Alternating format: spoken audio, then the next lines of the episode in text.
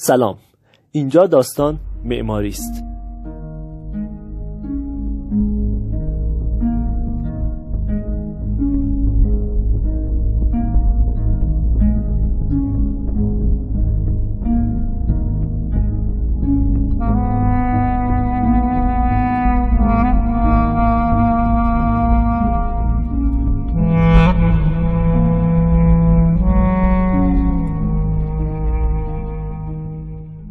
در این قسمت از قصه مدرسه قراره به مدرسه‌ای بپردازیم که نقش خیلی مؤثری در تاریخ معماری معاصر مدارس ایران داشته، مدرسه البرز. برای این کار لازم کمی به عقب برگردیم، یعنی حدود سال هزار و دویست و هفده هجری خورشیدی.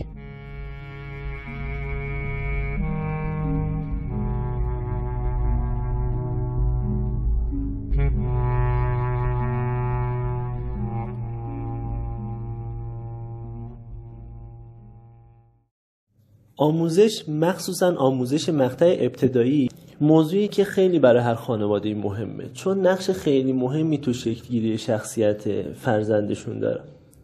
این دلیل خیلی موجهیه برای اینکه کسایی که به اجبار یا به اختیار به کشوری مهاجرت موقت یا دائم میکنن، مدارس ابتدایی خودشونو داشته باشن، مخصوصاً مخصوصاً اگر دین رسمی اون کشور با دین خودشون متفاوت باشه.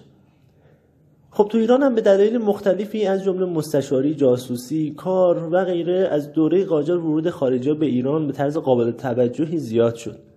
یکی از اقشاری که به ایران وارد شدن مبلغین مذهبی مسیحی یا میسیونرها بودند. خب از بین اقشار مختلف ورودی به ایران، با مقدمه‌ای که اول صحبتم گفتم، طبیعیه که این مبلغین مذهبی بانیان احداث مدارس خارجی‌ها تو ایران باشند. انگلیسی‌ها، آمریکایی‌ها، فرانسوی‌ها و بعضاً آلمان‌ها و روس‌ها. اولین مدرسه خارجی‌ها تو ایران در دوره محمدشاه قاجار در سال هزار و دویست و هفده خورشیدی در ارومیه توسط کشیشی آمریکایی به اسم پرکینز تأسیس شد.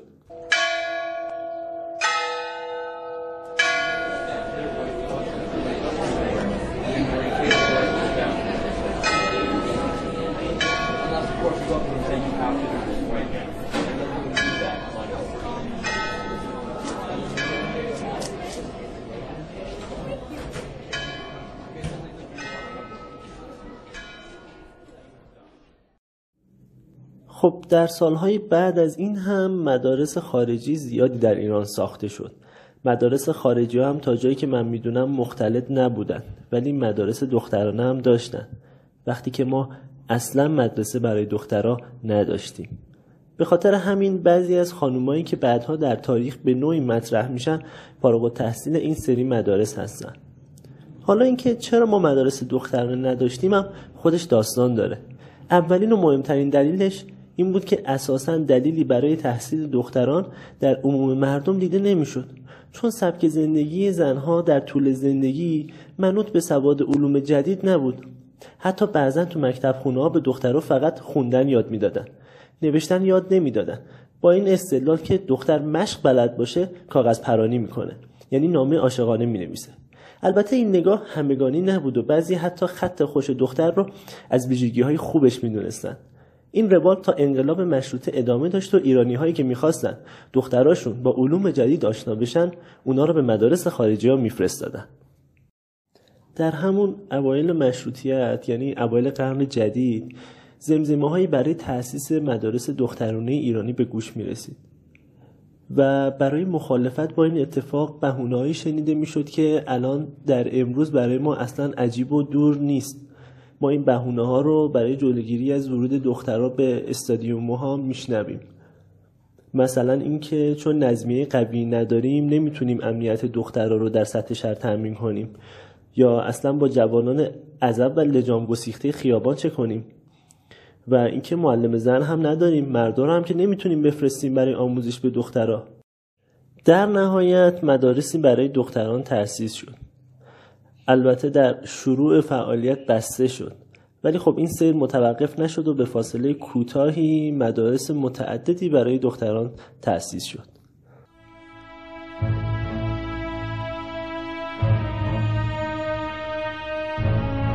گفتم در بازی ایران و بحرین ما میریم جام جهانی و گفتم آقا میخوام من اون روز خانوما رو هم راه بدم. و اومدم رسیدم دیدم خانما را ندن، رفتم جلو گفتم بعد خانما را بدین.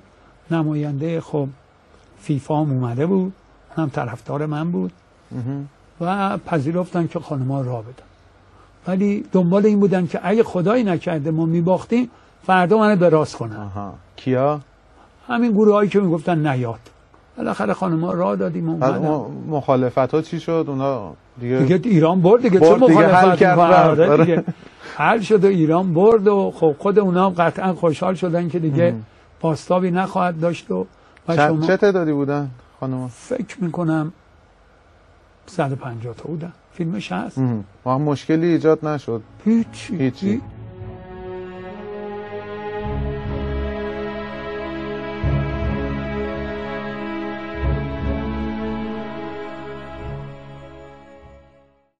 خب از مدرسه خارجی ها دور نشیم چون قرار کم کم بریم سمت مدرسه البرز. یکی از مدارس خارجی که تو تهران تأسیس شد مدرسه آمریکایی تهران بود. این مدرسه تو زمان قاجار رو در دوره ابتدایی تأسیس شد، ولی بعدها با تکمیل دوره دوازده ساله تحصیلی به کالج آمریکایی‌ها معروف شد. این کالج چند بار مکانش رو عوض کرد، اول خیابون لاله‌زار، بعد خیابون سیتی رو، بعد سال هزار و سیصد و یک به محل فعلی یعنی شمال خیابون انقلاب منتقل شد. اصلا اینکه امروز تقاطع خیابون حافظ و انقلاب تهران رو به چهارراه کالج میشناسیم به خاطر همین کالج آمریکایی‌هاست که امروز با اسم مدرسه ماندگار البرز میشناسیمش.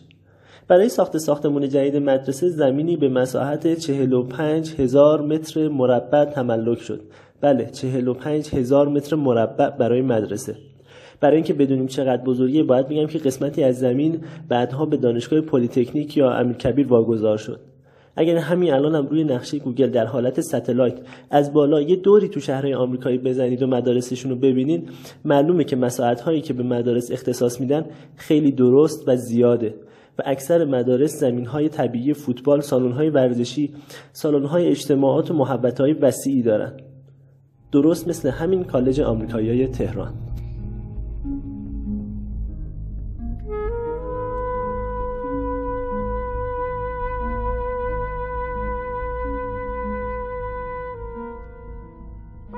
در اواخر پهلوی اول یعنی حدود سال هزار و سیصد و نوزده تا هزار و سیصد و بیست آمریکایی‌ها از این مدرسه خلعیت میشن و مدیریت مدرسه به ایرانی‌ها واگذار میشه. آخرین مدیر آمریکایی مدرسه آقای دکتر ساموئل مارتین جردن بوده که خیابون نلسون ماندلا یا آفریقای فعلی تهران که اغلب به اسم جردن میشناسیم به اسم همین آقا نامگذاری شده بود به خاطر خدمات خیلی زیادی که در مدرسه داشت. همون سال اسم مدرسه به البرز تغییر میکنه، چون اگر روبروی ساختمون اصلی مدرسه وای میستادین در بک‌گراند مدرسه رشته کوه البرز رو میدیدین. صدایی که در ادامه میشنویم صدای آقای دکتر محمدعلی مشتهدی گیلانی که یکی از مؤثرترین مدیران تاریخ مدرسه البرز در سی و چهار سال مدیریت این مدرسه بودن. اگه مردم این آرزو رو من را اجرا کنید، به مملکتتون خدمت کنید، مملکتتون به وجودتون احتیاج داره. کی هست مملکتی اداره میکنن؟ من کاری به اون ندارم، اهل سیاست نبودم و نیستم.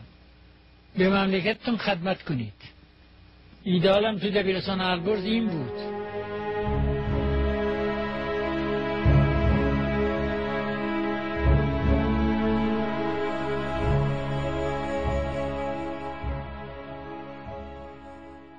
مدرسه البرز دوره‌های متفاوت افول و صعود زیادی داشته و هنوزم داره کار میکنه، ولی نکته این که در این مدرسه برای ما خیلی مهمه اینه که البرز نقطه عطفی در ساختار فضایی و معماری مدارس در تاریخ معاصر ایرانه.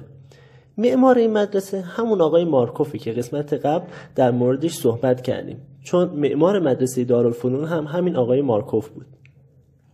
البرز دیگه مثل مدارس قدیمی و دارالفنون حیات مرکزی نداره. ساختمون اصلی وسط محبته ساخته شده و در خود ساختمون دیگه فضای باز یا نیمه بازی نداریم و فضای ارتباطی مدرسه راهروها هستن، چیزی مثل اکثر مدارسی که خودمون تجربه کردیم. خب دلیل این اتفاق که حیات مرکزی و فضای باز و نیمه باز از داخل مدرسه حذف شد و به خارج از ساختمون اصلی مدرسه کشیده شد چی بود؟ این تغییر اصلا اتفاق عجیبی نبود. چرا؟ چون البرز تجسم کالبدی برنامه آموزشی جدید بود. برنامه آموزشی که قرار دانش آموزا رو آماده کنه تا به کار دولت بیان و بتونن کار دولت رو تو زمینه‌های مختلف را بندازن. پس نیازی به محل اقامت در مدرسه و حتی مدت زمان طولانی حضور در مدرسه نبود. هر درسی کلاسی داشت که تعداد زیادی دانش آموز از صبح تا ظهر یا بعد از ظهر در اونها به حرف معلم که متکلم وحده بود گوش میدادن. در واقع البرز مقصد مسیری بود که در دارالفنون شروع شده بود. اگر حیات مرکزی در دارالفنون فقط محل هواخوری بود و کاربرد حیات مرکزی در مدارس قدیمی رو به عنوان یک فضای پویای ارتباطی نداشت، حالا دیگه آقای مارکوف تعارف رو کنار گذاشت و حیات رو از وسط مجموعه کامل حذف کرد و از این به بعد این الگوی معماری در البرز الگوی ثابت معماری در مدارس ایران شد. حالا چرا این الگو، یعنی الگویی که ساختمان یک طرف و محوطه مدرسه هم یک طرف باشه، چرا الگوی ثابت معماری مدارس در ایران شد؟ این خودش یه موضوع مفصلیه که در قسمت بعدی بهش خواهیم پرداخت. و این بود قسمت سوم از قصه مدرسه. اطلاعات تکمیلی این قسمت رو میتونید روی سایت ما یعنی داستان معماری دات آی آر مشاهده کنید. ما رو از نظرات و پیشنهاداتتون محروم نکنید.